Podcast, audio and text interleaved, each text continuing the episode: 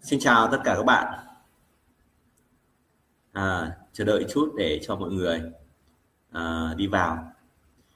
Đây là buổi chia sẻ livestream cái ngày thứ hai do tôi tự đề ra để tôi thử thách bản thân của tôi để vượt qua được chính mình cái nỗi sợ hãi mà khi chia sẻ người khác, khi chia sẻ trên trước đám đông.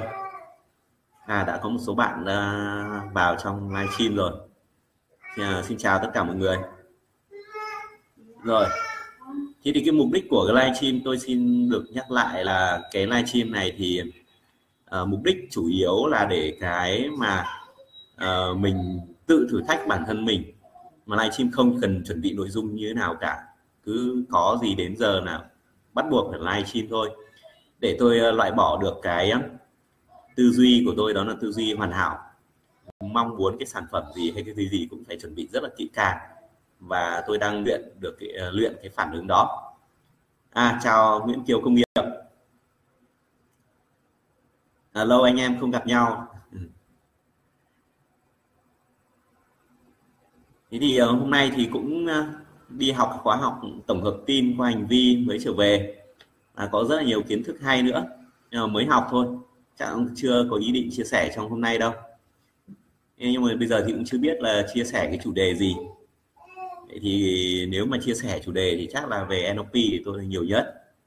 Nên mà không biết là mọi người ai có muốn hỏi câu hỏi gì về NLP hay không để tôi chia sẻ trong cái buổi ngày hôm nay. Nếu mà không có ai có câu hỏi chắc là kể một câu chuyện nào đấy nhỉ?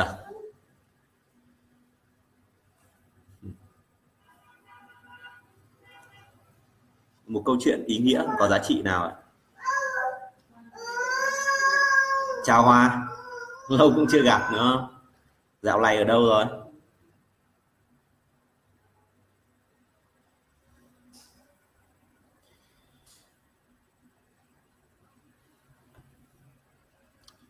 Thế thì NLP sau khi mà tôi đã tiếp xúc thì tôi khám phá rất là nhiều điều thú vị. Nhiều người hỏi không biết là NLP nó là cái gì, mà nghe tên thì nó hơi lạ.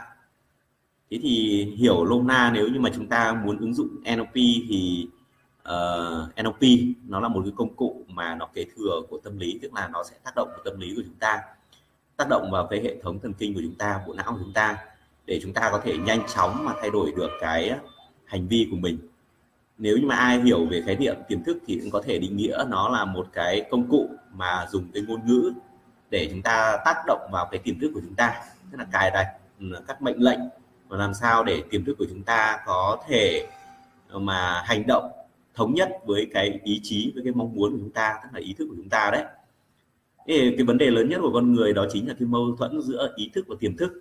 Tức là cái ông ý thức muốn một điều này, nhưng mà cái tiềm thức thì hiểu nôm na là nó là một cái phần tâm trí mà điều khiển cơ thể của chúng ta không thể ý thức được. Đó.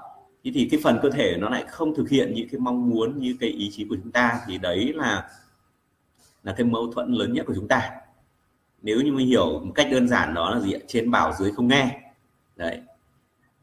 Vậy thì làm thế nào mà chúng ta có thể thành công được? Thì để thành công được thì ít nhất là chúng ta sẽ gọi là gì nhỉ? Nhất quán được giữa cái lý trí hay là ý chí của chúng ta với là cái phần thực thi nó.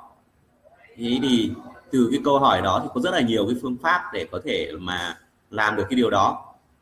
Thì rất là đơn giản thôi, để làm được cái điều đó thì có hai lựa chọn. Một là lựa chọn gì ạ? Chúng ta thay đổi cái mục tiêu để phù hợp với là cái năng lực của chúng ta, tức là cái phần cơ thể của chúng ta đó. Về cái phần giá trị, niềm tin hay như thế nào đó thì chúng ta thay đổi mục tiêu nó phù hợp được, và mục tiêu nó vừa miếng thì với năng lực đấy thì chúng ta sẽ làm được rất là dễ dàng, đúng không ạ? Không cần phải mục tiêu quá đao to búa lớn này như thế nào đó vượt trội năng lực thì chúng ta không thể thực hiện được. Điều thứ hai đó là chúng ta phải thay đổi cái năng lực hay là cái giá trị, cái niềm tin, cái khả năng của chúng ta để chúng ta phù hợp với mục tiêu. Thì cái việc này thì nếu như cái mục tiêu nó nằm ngoài khả năng của chúng ta thì nó khó khăn hơn nhiều, đúng không ạ? Thế thì cái NLP nó cái mục tiêu ấy của nó là cũng giúp chúng ta, một người bình thường như thế, để làm sao mà phát huy tối đa được cái năng lực của mình để mình được đạt được cái mục tiêu nhanh hơn. Thì đấy là cái ý nghĩa của nó ra đời. Mà cụ thể thì hai ông tổ đó là ông Richard Bandler và ông John Grinder ấy, thì ông muốn trả lời cái câu hỏi, tức là khi ông quan sát những người thành công nhất trên thế giới, những người xuất chúng nhất, tức là những người mà các ông ấy nhìn thấy đầu tiên thì cũng là người bình thường thôi, sau đó thì phát triển mà trở thành người ảnh hưởng nhất thế giới đó. Thì các ông mới hỏi là thế chắc chắn là mấy cái ông này nó phải có một cái gì đó, có một cái chiến lược hay là một cái tư duy, một cách gì đó để trở thành người thành công nhất như vậy. Thế thì các ông mới nghiên cứu quan sát mấy cái ông này và bắt đầu mới rút ra được một số cái đặc điểm, một số các quy trình, một số cái tư duy của những người thành công này, và các ông ấy kế thừa cái ngành đó là ngành tâm lý, nhận thức và hành vi, và phát triển nó để biến thành một cái bộ môn khoa học mà bây giờ gọi là bộ môn NLP. Và NLP thì giải nghĩa ra thì nó là từ viết tắt của ba từ tiếng Anh, đó là neuro, là nếu mà đấy gọi là hệ thống thần kinh, N là linguistic, tức là ngôn ngữ, và P đó là program, lập trình. Hay nếu như cái từ lập trình này ở trong ngành tâm lý thì gọi là mô thức cũng được, hay là chúng ta gọi là một cái tập hợp, một cái thói quen. Ý chỉ là nếu cái lập trình tức là nó là một cái chương trình của cái bộ não chúng ta, bộ não của chúng ta để điều khiển chúng ta. Nên hiểu nôm na về cái mặt ý thức, mặt tiềm thức ấy, thì lập trình thì đơn giản nó như cái phản xạ có điều kiện mà ông Ivan Pavlov mà mình đã học sinh của thời lớp 8 ấy, tức là có kích thích thì có phản xạ. Vậy thì với cái kích thích này thì chúng ta sẽ phản xạ như thế nào? Khi chúng ta nếu mà áp dụng trong cuộc sống thì khi mà chúng ta bị chửi thì chúng ta sẽ phản xạ như thế nào? Một thì có thể đứng lên và chửi người ta, hai là có thể vỗ vai và bảo là tại sao bạn chửi tôi hay như thế nào đấy, thì đấy là cái phản xạ của mình. Và mỗi người sẽ có một cái phương pháp để phản ứng lại một cái kích thích khác nhau. Vậy thì cái phản ứng nào là phù hợp, là hợp lý để có cái kết quả tốt nhất, hiệu ứng tốt nhất cho chính của mỗi người. Thì mấy cái ông Richard Bandler và ông John Grinder là đi nghiên cứu cái cách phản xạ như thế nào để mà chúng ta có cái kết quả cao nhất. Và ông mô hình hóa lên các cái quy trình. Thì đấy là cái cốt lõi của NLP. Thì cái NLP thì nó chủ yếu cái đối tượng nó phục vụ cho người có ý chí mạnh, có khao khát, có mong muốn mà phát triển thành công, gọi là vươn lên cái tầm cao mà phát triển bản thân nó cao ấy. Nhưng mà vấn đề thì chỉ vì là nó hướng tới cái điều đó nên là nó có một số cái hiệu ứng phụ, đó là gì ạ? Nó có thể giúp cái người bình thường thay đổi được bản thân, hay là giúp những người bệnh mà trị được khỏi bệnh. Thì đấy là cái hiệu ứng. Thì có một cái ngạch nữa của NLP, ngoài cái việc mà thay đổi tư duy, thay đổi cái hành vi và thói quen ra, thì cái NLP có cái gì ạ? Có thể là giúp cho chúng ta thay đổi được những cái thói quen xấu, những bệnh tật, chữa trị cho, gọi là trị liệu cho mình, được hỗ trợ cho việc trị liệu những bệnh tật. Và một cái ngạch mà tôi rất là thích của trong NLP đó là cái gọi là cốt, tức là huấn luyện. Ý chỉ rằng đó là huấn luyện về tâm lý. Là khi mà chúng ta gặp một cái vấn đề hay khó khăn nào như thế nào đó, thì có một cái người cốt, tức là có trang bị đầy đủ cái kỹ năng của NLP, có các cái công cụ, trang bị hiểu biết về các công cụ của NLP, và ngồi với là cái người mà có cái vấn đề đó, muốn có một cái thử thách nào muốn vượt qua đó, thì cái người cốt này sẽ đặt ra những câu hỏi, dùng những cái biện pháp và phương pháp để giúp những người ta bắt đầu tìm được những cái nguồn lực của chính những người đấy và đạt được mục tiêu. Cái hay của cái cốt, cái huấn luyện này nó khác với cái tư vấn, tham vấn tâm lý, đó là người ta sẽ hỏi cái nguồn lực của cái gì ạ, của cái người khách hàng ấy, mà dùng những câu hỏi. Nên là cái người của khách hàng này họ sẽ có những cái góc nhìn khác nhau, có những cách tư duy khác nhau, rồi bắt đầu mới nhận ra được những cái cách làm, cái nguồn lực của họ làm như thế nào thì để đạt đến thành công. Nó khác hơn so với các cái công thức mà gọi là đóng khung, như ví dụ như chúng ta có công thức này là bây giờ đi từ Hà Nội vào thành phố Hồ Chí Minh, tức là bay vào thành phố Hồ Chí Minh ấy, giả dụ như thế, đấy là một ví dụ. Thì có công thức làm sao mà có cái mục tiêu là đi nhanh nhất và rẻ tiền nhất, thì chúng ta thấy là đi máy bay nó rất là tiện, máy bay là đi khoảng mất 2 tiếng thôi mà mất có khoảng, bây giờ nếu mà mua thì có thể mất 1 triệu thôi là chúng ta có thể bay vào thành phố Hồ Chí Minh được. Nhưng đối với cái công thức đó thì đối với những các bạn ở Hà Nội thì áp dụng rất là đúng. Các bạn chỉ cần ra máy bay, đi đến sân bay và bay vào thành phố Hồ Chí Minh thì rất là ok. Nhưng mà cái công thức đấy áp dụng cho một bạn ở gì ạ? Như ví dụ như là ở Sơn La thuê tôi chẳng hạn. Thế thì rõ ràng là cái công thức đó là gì, mất 1 triệu và 2 tiếng đồng hồ thì áp dụng với tôi không còn phù hợp nữa, mà tôi phải có di chuyển từ Mộc Châu, từ Mộc Châu là quê của tôi, xuống Hà Nội là mất khoảng 5 tiếng bằng xe rồi, mất khoảng độ 200.000 tiền vé nữa. Thế thì cộng thêm cái đi máy bay nữa thì nó không phải là 1 triệu với là 2 tiếng đồng hồ, mà câu chuyện bây giờ nó phải trở thành là gì ạ, hơn 7 tiếng và khoảng 1,2 triệu. Thế thì nó đã khác biệt gì rất là nhiều rồi. Thế thì chúng ta ý nói ở đây là gì ạ? Nếu chúng ta muốn thành công thì đầu tiên chúng ta phải định vị được cái vị trí của chúng ta đang đứng như thế nào. Nếu như các cái công thức mà thành công mà các bạn học được ấy, thì nếu như các bạn không định vị được mình đang ở đâu ấy, thì mình sẽ không biết sử dụng cái nguồn lực của mình như thế nào đó. Thế thì cái code này nó hay là cái chỗ là thế thì bây giờ cái giải pháp này nó không phải xuất phát từ một chuyên gia nữa, mà cái giải pháp này xuất phát từ chính khách hàng. Thì chỉ chính khách hàng mới biết được cái nguồn lực rõ nhất là của họ như thế nào. Chính vì vậy mà khi mà đã tìm ra giải pháp được thì cái tỷ lệ thành công nó rất là cao. Tỷ lệ thành công rất là cao khi mà người ta đã sử dụng chính được cái nguồn lực của người ta để người ta làm được cái việc đó. Thì cái phần code này là tôi rất là thích và tôi cũng phát triển sâu với phần này. Và hiện tại thì tôi đang code cho các cái chủ doanh nghiệp, rồi các cái chủ doanh nghiệp mà họ muốn đến cái mục tiêu của mình. Thì đấy là những cái ca code của tôi. Thì cái ca code thì cũng theo của tôi thì tùy theo cái vấn đề, mà chủ yếu thì bây giờ có 2 hình thức tính. Đó là một là theo giờ, tức là mỗi giờ thì cái phí của chi phí của tôi là nó khoảng 1,5 triệu, hoặc là theo các gói ví dụ như là gói coaching đột phá thì nó khoảng 12 tiếng như vậy. Thì ngày xưa thì mình là tính gọi là gì ạ, bị nhiễm cái mô thức là chủ nghĩa anh hùng, là không nhờ cái thằng bố con thằng cha nào mà giúp đỡ mình cả, nên là mình thấy cái phần code mình chỉ đi code cho người khác thôi mà không code cho mình. Và đây là một lý do mà tại sao các NLP học mà cũng chưa thành công, bởi vì là học xong đi làm cho người khác nhưng mà lại không làm cho chính mình.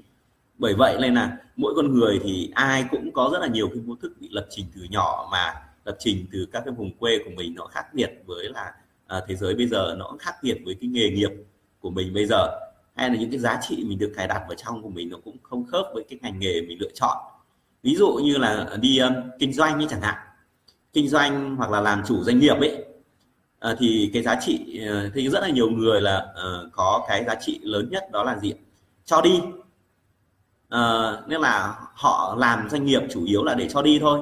Nhưng mà doanh nghiệp mà muốn sống được thì một yếu tố rất là quan trọng là đó là phải quản trị được dòng tiền. Mà người ta chỉ cho đi, người ta lại không thích kiếm tiền nữa. Thì không thích kiếm tiền nữa rõ ràng là rất là khó duy trì được doanh nghiệp. Vậy thì cái giá trị mà về tiền của người ta thì nó lại làm được rất là thấp so với cái giá trị khác, như là cho đi, rồi gia đình, rồi là có thể là gì, sự kiên trì hoặc là sự hào sảng hay như thế nào đó. Nó làm rất là thấp như thế thì chắc chắn là người đấy rất là khó thành công. Họ không kiếm tiền thì họ lấy đâu tiền mà cho đi, ví dụ như vậy. Thế thì cái NLP này nó mới tác động vào trong cái hệ giá trị của mình, tức là dùng các công cụ tác động vào cái hệ giá trị của mình mà có thể sắp xếp được, thì đấy là một cái ứng dụng ví dụ như vậy. Nên là nó sẽ thay đổi được cái cách mà hành vi ứng xử của mình. Vì 80%, 90% là cái hành vi ứng xử của mình nó diễn ra vô thức mà chúng ta không nhận ra. Vậy thì để thành công thì một cái điều rất là quan trọng đó là chúng ta phải nhận ra cái mô thức của mình. Đó. Thì nếu như là trong các cái chương trình sau mà có thể chuyên sâu, cái phần này thì nó hơi chuyên sâu. Nếu ai chưa có mà biết về nó thì nghe thì nó cũng rất là khó hiểu và vô lý. Vậy thì để cho các bạn có, nếu như mà ở đây thì tôi thấy nhiều bạn là chưa có biết về đến NLP, nên có thể tôi sẽ giới thiệu một cái mô hình về của NLP để cho các bạn biết đây là cái mô hình rất là căn bản, và cái mô hình ấy nó giải thích lý do tại sao cùng một cái kích thích hay là cùng một cái sự kiện xảy ra mà con người nó lại hành xử khác nhau.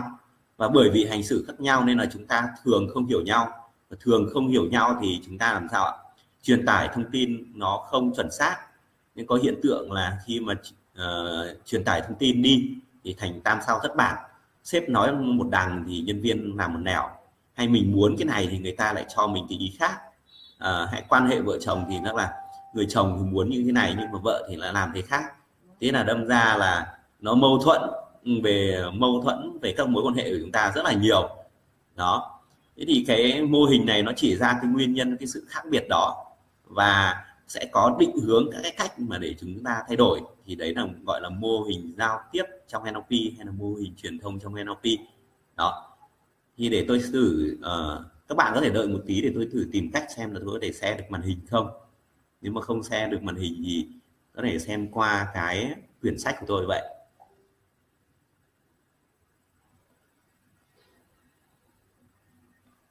Làm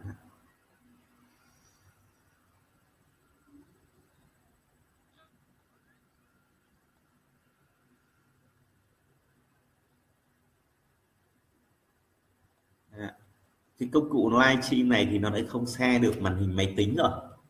Thế tôi có thể lấy cái quyển tài liệu mà tôi đã thiết kế ra để nói về cái mô hình này.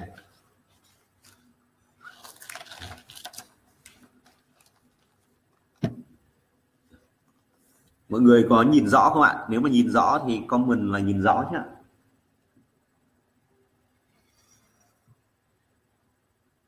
Đây là các nguyên tắc về NLP và đây là cái mô hình nó dưới này.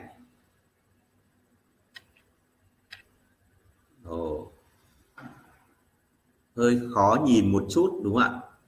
Rồi các bạn nếu mà để ý thấy này, có thể tí nữa tôi sẽ post lại cái hình này ở trên cái dưới cái phần comment của cái live stream này.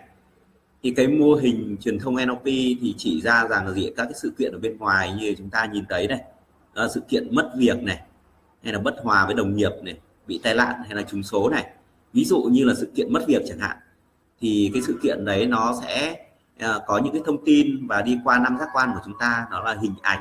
Chúng ta nhìn thấy hình ảnh là gì ạ? Có thể ông sếp đuổi mình, ông sếp giơ tay lên chuẩn bị đuổi mình chẳng hạn. Rồi hay là nghe thấy âm thanh là gì? Lời sếp mà đuổi việc của mình đi. Rồi cảm nhận được cái cảm giác, tức là lúc đấy cảm xúc của sếp như thế nào, sếp đang nóng hay không nóng. Đó, và nó đi qua cái thông tin, nó đi qua năm giác quan đó, và cái năm giác quan đó sẽ đi vào trong cái bộ não của chúng ta. Và cái việc bộ não của chúng ta đầu tiên thì nó là gì ạ? Nó phải xử lý thông tin. Này, nhận biết thông tin và xử lý. Thì để xử lý thông tin thì nó đầu tiên đi xử lý thông tin thì nó phải đi thông qua ba cái bộ lọc. Đó là cái bộ lọc xóa bỏ, bóp méo và khái quát hóa cái thông tin đó. Và sau khi mà đã xóa bỏ, bóp méo và khái quát hóa thì nó sẽ nó liên hệ với những cái thông tin ở bên trong như là giá trị này, niềm tin này, các cái cách thức chúng ta ra quyết định này. Metaprogram đó là một cái khái niệm về gọi là tính cách gốc mà trong NLP sẽ ở trong master sẽ có. Rồi cái năng lượng hiện tại của chúng ta lúc đấy như thế nào, mà cách thức chúng ta gọi là sử dụng cái ngôn ngữ như thế nào, nó rất là nhiều các cái khác nhau. Thì sau khi mà đi qua cái bộ lọc và liên hệ với những cái thông tin ở bên trong được lưu giữ ấy, thì nó sẽ tạo ra cái suy nghĩ bên trong. Cái suy nghĩ bên trong này nếu như mà trong tâm lý hiểu nôm na thì đó là cái gì ạ? Đó là cái nhận thức của chúng ta và cái ý thức của chúng ta về cái thông tin đó, và nó giải mã cái thông tin đó và đi đến cái kết luận. Và khi đi đến các kết luận thì bắt đầu là nó sẽ ảnh hưởng đến cái trạng thái cảm xúc của chúng ta. Và ảnh hưởng đến cái trạng thái cảm xúc của chúng ta thì nó sẽ cái trạng thái cơ thể nó cũng phản ứng theo. Và tất cả những cái điều này thì nó tổ hợp, nó tạo ra một cái hành vi phản ứng. Và hành vi phản ứng của chúng ta thì có gì ạ? Khi mà bị mất việc thì chúng ta có thể là một là đi uống rượu, hai là chúng ta có thể đi tìm việc khác. Thì cái phản ứng nó khác nhau. Vậy thì cái việc mà ảnh hưởng một trong cái quá trình mà xử lý thông tin trong não bộ của chúng ta ấy, trong cơ thể của chúng ta ấy, đi ra ngoài thì nó sẽ ảnh hưởng đến cái hành vi của chúng ta. Vậy thì nhìn vào đây thì chúng ta sẽ nhìn thấy có ba cái mốc mà chúng ta có thể thấy ạ. Đó là cái suy nghĩ bên trong, cái trạng thái cảm xúc và trạng thái cơ thể. Và ba cái này nó tương tác, nó ảnh hưởng lẫn nhau. Vậy thì để thay đổi được cái hành vi vẫn là cái sự kiện, tức là cái đầu vào kích thích ấy, thì chúng ta có thể tác động vào ba cái mục này để có thể thay đổi. Tức là chúng ta có thể làm thay đổi suy nghĩ của chúng ta, rồi chúng ta có thể thay đổi cái trạng thái cảm xúc của chúng ta, và chúng ta có thể thay đổi cái trạng thái cơ thể của chúng ta. Và thay đổi trạng thái cơ thể là dễ nhất, chúng ta chỉ cần thay đổi tư thế thôi thì là cái trạng thái của chúng ta nó đã thay đổi rồi. Trạng thái cơ thể, nếu ví dụ như là rất là đơn giản, mỗi cái trạng thái của mình nó đều có một cái trạng thái cơ thể đặc trưng. Người ta khi trạng thái cơ thể thì mình hay gọi là đấy là thể lý.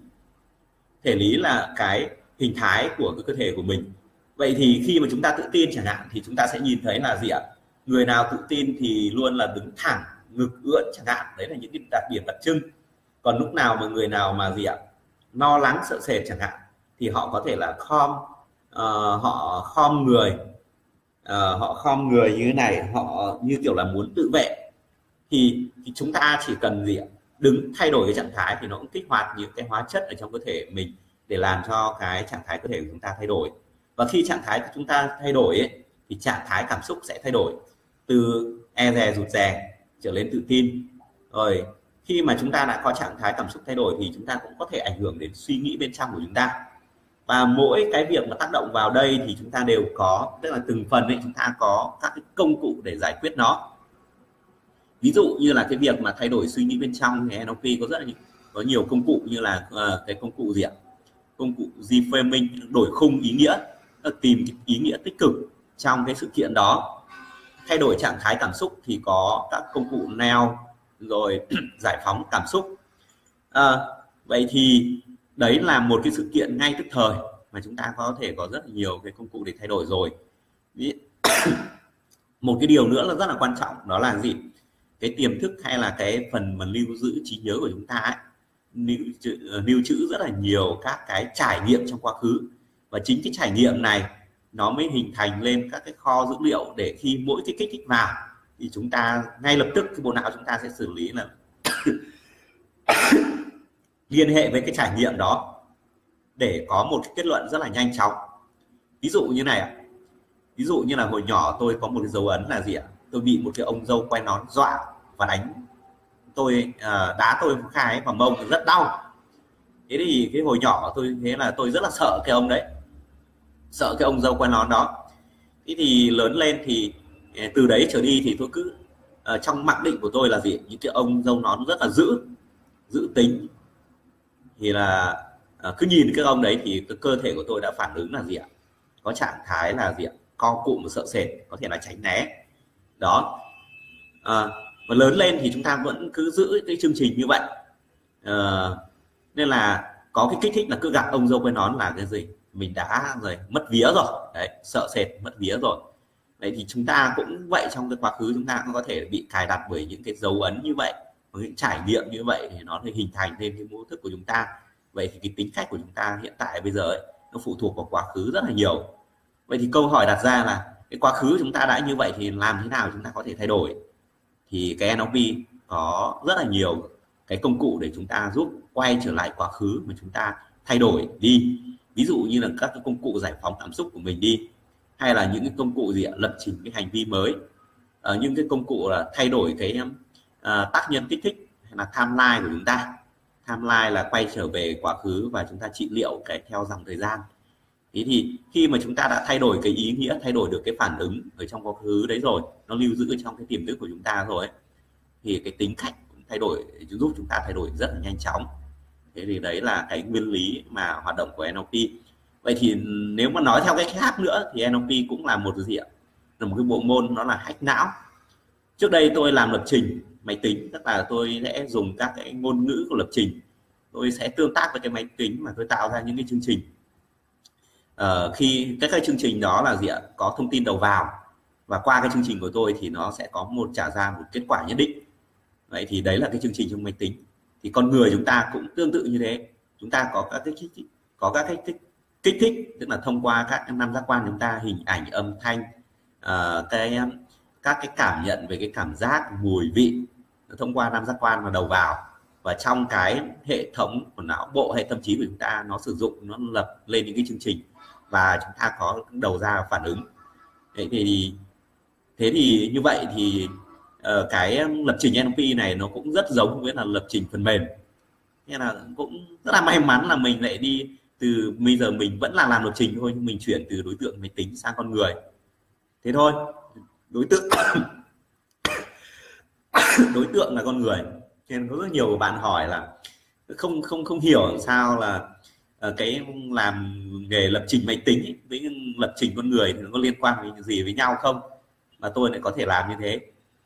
Thì đơn giản thì tất cả về máy tính hay con người nó đều có cái cấu trúc của thông tin, mỗi cái thông tin thì nó đều có cấu trúc với nhau. Mà hôm nay tôi học về cái gì tổng hợp tin qua hành vi thì thấy rõ cái điều này. Vậy thì thế thì cái NLP này nó như là cái việc mà chúng ta hack cái bộ não của chúng ta, là chúng ta có thể đi sâu và đi trực tiếp vào trong các cái chương trình đã được cài đặt ở trong não bộ của chúng ta rồi, và chúng ta thay đổi nó đi theo cài đặt một cái chương trình mới nào theo một cách mong muốn. Thì có rất là nhiều cách mà chúng ta có thể tương tác với là cái tiềm thức của chúng ta. Ví dụ như cách đầu tiên nó lặp đi lặp lại, đấy là cái con người thường làm đi làm lại rất là quen thuộc rồi.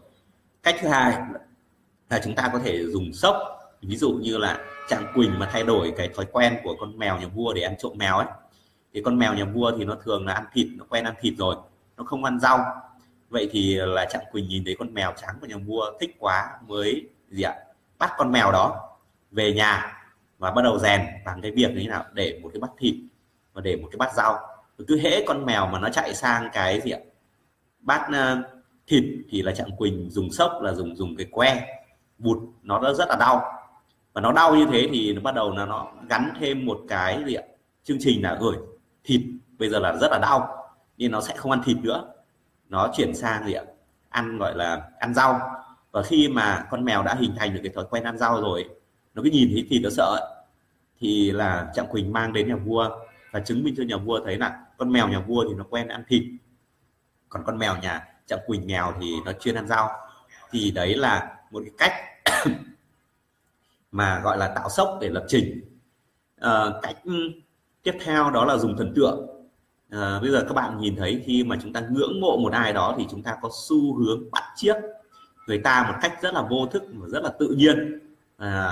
Chúng ta sẽ nhập cái người đó vào, làm theo họ một cách rất là tự động, tự nguyện mà không có ai bắt ép gì cả. Thì đó là cái cách thứ ba. Cách thứ tư đó là chúng ta sẽ là dùng văn hóa, tức là cái môi trường xung quanh ấy.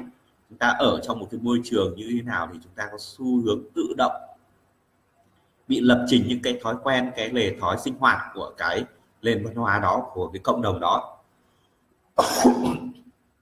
Còn cái cách mạnh nhất đó là cách mà dùng thôi miên. Thôi miên đó là một công cụ. Các khi nói đến thôi miên các bạn đừng có sợ. Thôi miên ở ngoài kia thì các bạn cứ nghe thấy ở trên TV đấy thì thấy là cái cách mà người ta dùng cái hóa chất người ta ảnh hưởng.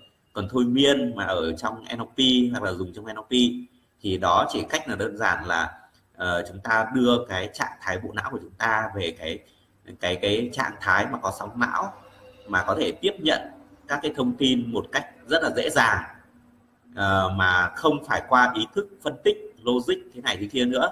Và lúc đó thì chúng ta sẽ đưa những cái lời ám thị tích cực vào thì cơ thể của chúng ta sẽ phản ứng. Thì đấy là cái cách mà mạnh nhất.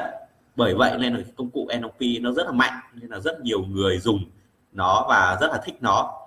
Thì nếu như các bạn chỉ đọc thôi ấy, thì chưa cảm nhận được nó nhiều. Và khi các bạn được trải nghiệm thực tế, tại vì là NLP nó làm việc liên quan đến tiềm thức, là điều khiển cái cơ thể của chúng ta, mà cái phần tiềm thức này thì nó lại không, ý thức của chúng ta lại không biết được. Nên chúng ta học thì chúng ta chỉ đọc sách ấy, thì chúng ta mới biết được ý thức thôi. Còn nếu khi chúng ta ứng dụng thì là cái cơ thể của chúng ta học. Cơ thể chúng ta học tức là cái phản ứng của chúng ta ở trên cơ thể ấy, nó mới nhận biết được, thì các bạn mới cảm nhận được nó cách rõ ràng. Nên có một tư duy trong NLP nói muốn hiểu thì phải hành động. Thế thì nếu như các bạn có cơ hội để trải nghiệm những cái quy trình NLP thì tôi nghĩ là các bạn nên tham gia trước đấy cái cơ hội đó để giúp mình trải nghiệm và thay đổi nhiều hơn. Lúc đó thì các bạn mới thấy hóa ra con người dễ dàng thay cũng dễ thay đổi chứ cũng không phải là khó thay đổi lắm. Ngày xưa thì mình nghe có cái câu gì ạ, giang sơn khó đổi, bản tính khó rời. Nhưng bây giờ thì tôi thấy là nó ngược lại được rồi, và mình đã làm được rồi thì bản tính có thể là thay đổi được. Đó, chủ yếu là nếu mà chúng ta nhận ra được cái mô thức đó và chúng ta biết là chúng ta muốn thay đổi cái gì thôi. Nhưng mà phương pháp, công cụ thì có rất là nhiều cách để làm. Nhưng hôm nay thì thế là đã được có 30 phút rồi ạ, chia sẻ được 30 phút. Ý định của tôi thì mỗi ngày chia sẻ khoảng độ 20 phút thôi. Thì chắc hôm nay dừng ở đây thôi nhỉ. Nên là các bạn nghe qua như thế, một ít thông tin như thế để các bạn có cái câu hỏi nào không? Nếu mà không có câu hỏi thì trước khi mà kết thúc thì tôi có thể kể một cái câu chuyện nó liên quan đến cái mô thức của chúng ta và nhận ra là chúng ta có rất là nhiều cái mô thức. Đó là cái câu chuyện 5 con khỉ. 5 con khỉ đó là một cái câu chuyện mà có thực. Đó là các nhà khoa học ở bên Mỹ mới làm thí nghiệm là bắt 5 con khỉ nhốt vào trong một cái chuồng. Và trong cái chuồng đó thì các nhà khoa học có gì ạ? Ở giữa cái chuồng để một cái thang, trên cái đỉnh thang ấy thì để là một nải chuối. Và khi mà để trên một nải chuối đấy thì các con khỉ nó nhìn thấy chuối, nó rất thích. Thì nó chắc chắn nó sẽ chạy lên để nó hái chuối. Thì các nhà khoa học mới làm một cái động tác ở bên dưới là gì ạ? Cầm cái vòi xịt nước lạnh, xịt mạnh vào những con khỉ bên dưới. Không phải là xịt con khỉ ở bên trên trên thang đi lấy chuối trên thang đâu. Thì lúc đầu các con khỉ nó rất là ngơ ngác, nó bị lạnh, nó rất là ngơ ngác mà không hiểu tại sao nó lại bị xịt nước. Thì dần dần thì cứ làm nhiều thì nó phát hiện ra là cứ con khỉ nào mà có con khỉ nào lên lấy chuối thì những con khỉ dưới bị phun nước lạnh. Thế thì lúc đó khi nó phát hiện ra những điều đó thì những con khỉ ở dưới còn lại ấy, không cho con nào lên lấy chuối nữa. Cái con nào lên thì bắt đầu nó lôi xuống và nó đánh đập cái con đấy, không cho lên. Thế thì khi các con khỉ đã hình thành được cái thói quen này thì các nhà khoa học bắt một con khỉ ra, thay một con khỉ mới vào. Cái con khỉ mới này thì cũng chưa biết chuyện gì xảy ra, nhìn thấy chuối là nhảy lên thôi. Và đang định nhảy lên thì các con khỉ khác giữ lại đánh tẩn cho một trận mà nó cũng chẳng hiểu sao cả. Thì dần dần thì nó cũng hình thành cái thói quen đó, cũng vào hùa với những con khỉ kia. Con nào mà nhảy lên nói chuối thì nó cũng nhảy tham gia và nó đánh hội đồng luôn. Thế thì các nhà khoa học lần lượt thay một con khỉ mà đã từng bị phun nước lạnh chứ không phải là con khỉ mới nhá. Thay một con khỉ khác vào và cứ làm như thế, dần dần thì thay hết 5 con khỉ. Và bây giờ trong chuồng thì 5 con khỉ là không có con nào bị trực tiếp phun nước lạnh. Nhưng mà cái lải chuối để trên thang kia thì không có nào dám mò tới để ăn. Thì đấy là một cái ý rằng là gì ạ? Chúng ta trong cuộc sống của chúng ta ấy, chúng ta cũng có thể kế thừa rất là nhiều các cái mô thức hành vi phản ứng của chúng ta. Mà cái bối cảnh để cái mô thức đó nó phù hợp thì nó còn không còn nữa. Và nó đã thay đổi rồi. Và khi nó đã thay đổi rồi thì còn không còn hợp lý thì cái mô thức đấy nó không hỗ trợ chúng ta. Thế thì chúng ta phải thay đổi cái mô thức, cái thói quen đó. Thì trong cuộc sống thì có một câu chuyện cũng hài hước và thú vị nữa. Đó là câu chuyện về cái việc mà liên quan đến cái việc rán cá và kế thừa cái mô thức cũ của cái thế hệ đi trước. Đó là có một cô gái thì cô ấy một hôm cô mời người yêu đến để gì ạ? Để người yêu để thưởng thức cái tài nấu ăn của cô ấy. Và hôm đấy cô có nấu món cá, canh cá gia truyền. Và khi ăn canh cá thì cái chàng trai rất là ngạc nhiên. Là chàng trai thấy rằng gì ạ? Cái món canh cá ấy, thì cái khúc giữa thì được rán, mà khúc đầu khúc đuôi thì lại không được rán. Thì chàng trai lại rất là lạ. Người ta thường nấu canh cá thì bình thường là người ta sẽ làm gì ạ? Một là người ta rán hết cá, hai là người ta nấu không rán, nhưng mà người ta có cách khử tanh. Rán cá là chủ yếu là để khử tanh cái mùi tanh của cá. Thế nhưng mà lại cô gái này thì gì ạ? Khúc giữa thì rán, khúc đầu khúc đuôi thì không rán. Bắt đầu chàng trai mới hỏi là cô gái, tại sao em lại làm như vậy? Thế cô gái bảo em cũng không biết, em thấy mẹ làm thế thôi, em cứ làm thế thôi. Đấy, nhà em nấu canh cá như vậy. Thế thì cô gái bắt đầu mới gọi điện về nhà hỏi mẹ là gì? Mẹ ơi, tại sao nhà mình lại nấu cá kiểu kỳ lạ như thế nhỉ? Mẹ bảo tao cũng không biết, tao thấy bà làm thế thôi. Thế thì may quá là bà vẫn còn sống thì mới gọi điện về hỏi bà. Thế thì bà mới la toáng lên rằng Thế chúng mày vẫn còn làm, còn nấu cái canh cá theo kiểu đấy à? Ngày xưa thời bao cấp nghèo, dầu ít chảo bé, nên khi mà cắt con cá ra thì tao chỉ rán cái phần ngon nhất thôi, còn cái phần đầu, cái phần đuôi ấy thì là không rán, để vì là cái chảo nó không vừa. Thứ hai là để tiết kiệm dầu mỡ, củi lửa nữa, nên thôi thì nấu cái canh cá kiểu khác. Thế bây giờ chúng mày để nấu thì chúng mày để cho tất cả vào đấy à? Thế thì đấy là một cái mô thức mà chúng ta có thể kế thừa từ thế hệ đi trước, mà nó chỉ phù hợp với hoàn cảnh của thời trước thôi. Mà bây giờ thì xã hội chúng ta thay đổi rất là nhiều, rất là nhanh chóng trong cái thời đại mà chúng ta hội nhập này nữa, thì có rất nhiều cái mô thức của chúng ta cần phải thay đổi.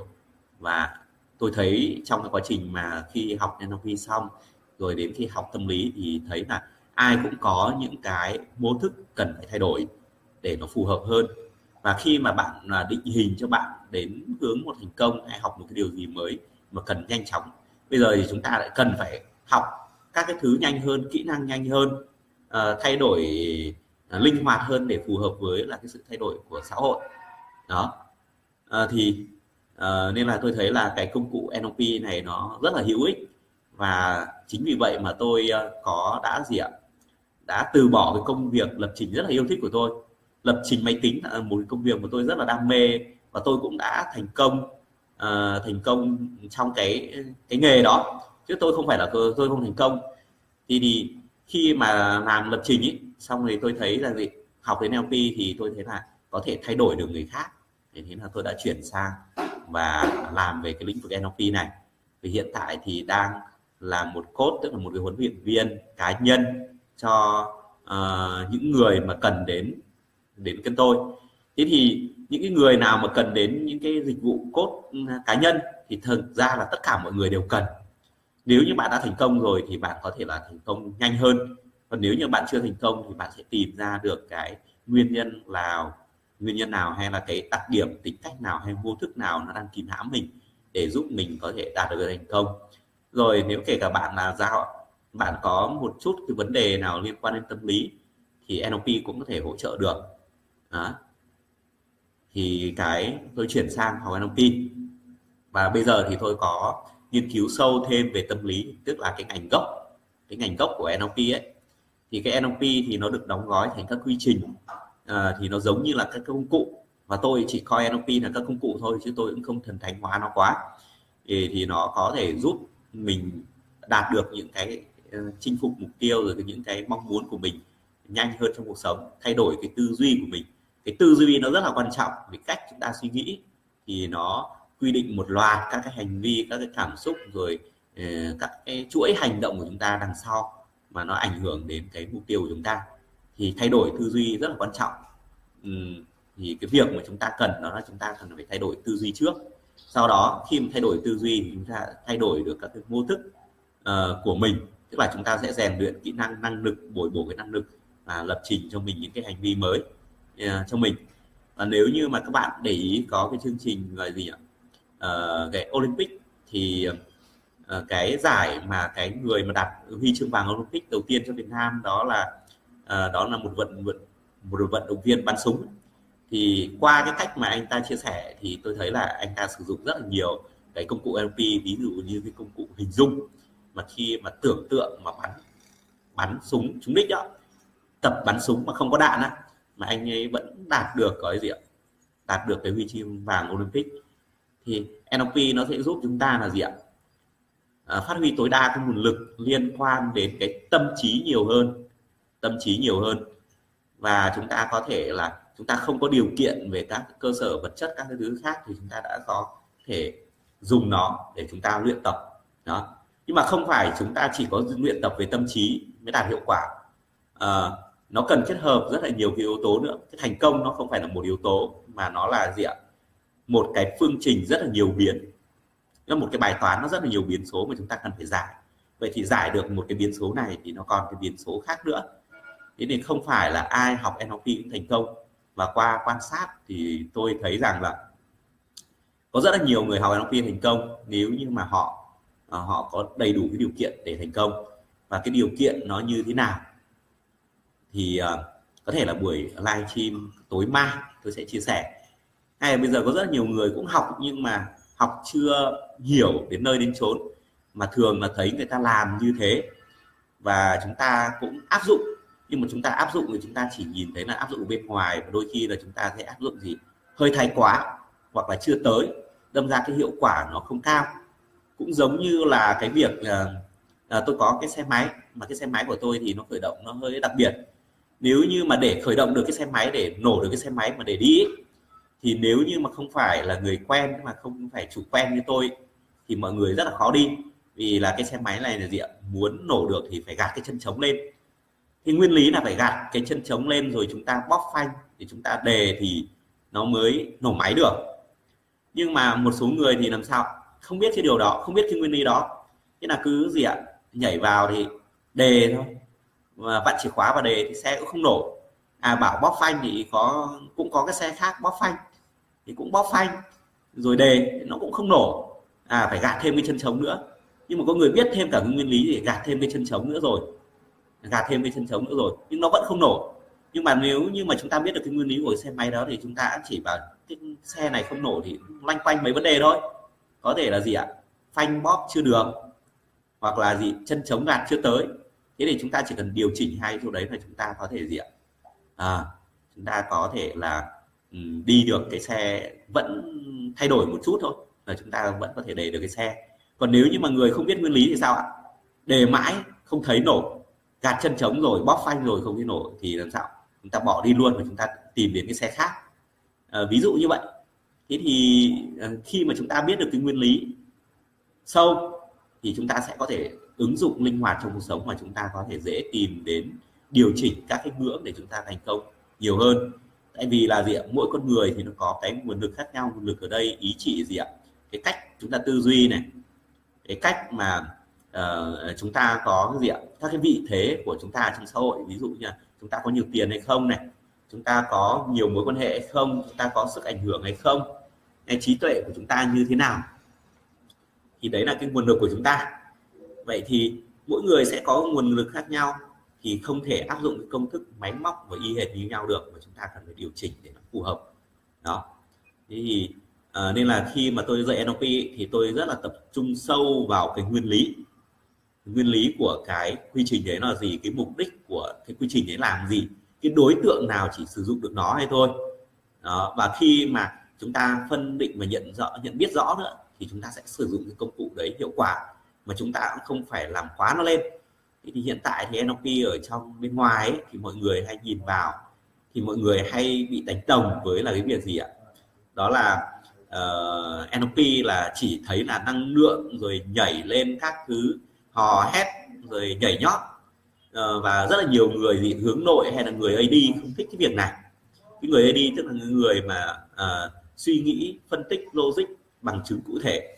Thì tôi thì là một người điển hình là vừa hướng nội lại vừa AD nữa, thì sẽ không thích cái hoạt động gì ạ, hoạt động mà sôi nổi. Thì người ta, những người hướng nội người ta sẽ nhìn thấy thôi thì người ta đã gì ạ, đã phòng tránh mà không muốn tiếp cận đến NLP rồi, thì người ta cảm thấy nó không hợp. Còn nếu như mà chúng ta biết được các nguyên lý sâu hơn ấy, thì chúng ta sẽ sử dụng nó hợp lý. Không phải ai cũng giống ai, không phải ai cũng tiếp cận các cái công cụ giống nhau. Vậy thì nếu như các bạn không biết được cái điều này thì các bạn có thể là ứng dụng NLP cho người khác nó không phù hợp đó. Chính vì vậy nên là nếu như có điều kiện thì các bạn nên tìm hiểu sâu nó. Hay là NLP thì có thể dễ bị đánh đồng với gì ạ, với là các cái tổ chức mà đa cấp mà hoạt động gọi gì nhỉ, dùng năng lượng, dùng nhạc các thứ kích hoạt nó lên. Nghĩa là mọi người bảo gì ạ, thay đổi cái trạng thái cảm xúc. Đúng, NLP có một công cụ rất là mạnh, đó là thay đổi cái trạng thái cảm xúc. Nhưng mà không phải lúc nào chúng ta cũng cần dùng nó, lúc nào cũng cần dùng cái thay đổi trạng thái cảm xúc theo cái cách mạnh mẽ như thế, mà chúng ta có thể thay đổi cảm xúc một cách rất là tự nhiên, tức là sử dụng trên cái cơ sở hình thành cảm xúc của mỗi người, mà chúng ta có thể là giúp họ thay đổi cái trạng thái cảm xúc đó. Vì cái chất lượng của cảm xúc đó chính là cái chất lượng của cuộc sống. Vì khi mà chúng ta thay đổi được cái trạng thái cảm xúc ấy, thì chúng ta cũng thay đổi rất là nhiều thứ. Và khi mà thay đổi được trạng thái cảm xúc thì chúng ta sẽ thay đổi được cái suy nghĩ của chúng ta, tức là cách nhìn nhận của chúng ta về cái vấn đề. Chúng ta sẽ có nhiều cái góc nhìn hơn. NLP cũng có nhiều cái công cụ để giúp chúng ta có nhiều cái góc nhìn hơn để nhìn các cái bản chất của sự vật, nó đúng những bản chất của sự vật, chứ không phải là dùng cái việc trạng anh bị ảnh hưởng với trạng thái cá nhân, hay là cái sự không phân tích. Và nhiều người không phân tích thì khi một cái điều gì đó tin một cách không phân tích, tin một cách mù quáng thì gọi là mê tín. Kể cả những người ấy, lúc nào cũng nhân danh khoa học, nhưng mà khi họ tin vào khoa học mà họ không có biết cái nguyên lý hình thành cái niềm tin đó, hay hình thành cái kết quả đó, hay là biết cái cách người ta nghiên cứu như nào, hay biết cách mà gọi gì ạ, kiểm chứng lại nó như thế nào, thì tôi cũng nói, tôi cũng quy luôn vào những cái người đó là gì ạ, nhân danh khoa học nhưng mà thực ra họ rất là mê tín, chứ không phải mê tín chỉ có tin vào thần quỷ ma Phật gì đấy các thứ đâu. Đấy thì liệu rằng thì chúng ta có phải là chúng ta cũng đang mê tín hay không? Thì chính vì cái suy nghĩ đó nên là tôi muốn gì ạ, phát triển cái NLP này nó theo một cách rất là rõ ràng, theo một cách rất là chi tiết, và muốn cung cấp cho các bạn cái nguyên lý để chúng ta có thể là gì ạ, hiểu rõ và áp dụng phù hợp cho chính bản thân mình, phù hợp với cái mục đích của mình. Không có ai có cái mục đích giống nhau, không có ai có cái gì ạ, cái nguồn lực giống nhau, nên là chúng ta có thể áp dụng nó một cách linh hoạt. Thì hôm nay thì chắc là dừng ở đến đây, để hẹn gặp lại các bạn vào cái buổi chia sẻ khác, một cái bài học khác, có thể là một cái công cụ nào đó ở trong NLP tôi sẽ chia sẻ. Đúng không? Thì không biết là có ai có hỏi câu hỏi gì trước khi tôi kết thúc chương trình không? Nếu như mà bạn nào có muốn học NLP mà gọi là gì ạ, đi sâu vào gốc rễ hay là bản chất của cái các công cụ mà để ứng dụng, mà để giúp được thay đổi ấy, thì các bạn có thể là sắp tới là cái thứ 6, thứ 7, chủ nhật tuần sau, tức là mùng 8, mùng 9, mùng 10 thì tôi bắt đầu là khai giảng cái khóa NLP K3, tức là cái khóa NLP thực hành căn bản một cấp chứng chỉ quốc tế. Đó thì nếu mà bạn nào quan tâm đến cái chương trình ấy, thì là có thể inbox cho tôi, hoặc là comment ở bên dưới, thì tôi sẽ đưa thông tin và hướng dẫn cho các bạn có thể là tìm hiểu cái giá trị của chúng ta, có thể đến với khoa học thì chúng ta sẽ nhận được những cái giá trị như thế nào, chúng ta có thể thay đổi được, có cái cách nào mà chúng ta thay đổi. Tất cả những cái bạn nào mà đang có gặp vướng mắc hay các vấn đề trong cuộc sống này, trong quá trình giao tiếp, quá trình phát triển bản thân này, hay là những người hướng nội mà không hòa nhập vào những cái môi trường hướng ngoại như chúng ta thiếu tự tin hay như thế nào đó, thì đều có thể dùng NLP giải quyết được. Và NLP thì có thể giải quyết được những ca có thể nặng như kiểu là bị ám ảnh, nhìn thấy con rắn hay con chuột chẳng hạn, thì chúng ta có thể mất kiểm soát cả cơ thể luôn. Thì NLP cũng có thể giúp các bạn tác động, hay là những cái tổn thương trong quá khứ cũng rất là sâu, và cái tổn thương khi các bạn chỉ cần nhớ về những cái sự kiện trong quá khứ thôi là các bạn sẽ trỗi dậy những cái cảm xúc tiêu cực rồi. Đấy. Hay là các bạn muốn chỉ đơn giản là nâng cao được những cái kỹ năng của mình, như là kỹ năng gì ạ, quan sát con người để nhận ra được cái nhu cầu của họ, quan sát được cái người khác, nhìn được cái hành vi của họ để biết được cái mô thức hành vi của họ, hay là chúng ta có nhiều cách để nâng cao các mối quan hệ hơn, hoặc là chúng ta có thể là gì ạ, ảnh hưởng đến người khác, dẫn dắt người khác. Rất là cần cho các bạn lãnh đạo, các bạn là gì ạ, leader là trưởng nhóm rồi, và mỗi người trong chúng ta thì đều cũng phải trở thành một lãnh đạo hay một trưởng nhóm nào. Ngay cả như là trong một gia đình thì người bố chính là ví dụ như là một người lãnh đạo rồi. Còn cái việc bán hàng cũng rất là hiệu quả, tôi thấy rất là nhiều bạn đi học bán hàng về áp dụng và thay đổi mình rất là nhiều. Thế thì còn nó rất là nhiều cái công dụng nó khác nữa của NLP, thì có được thì tôi sẽ chia sẻ trong cái buổi lần sau. Xin chào và hẹn gặp lại các bạn. Xin chào anh Cao Cường. Anh Cao Cường đã làm một chương trình livestream.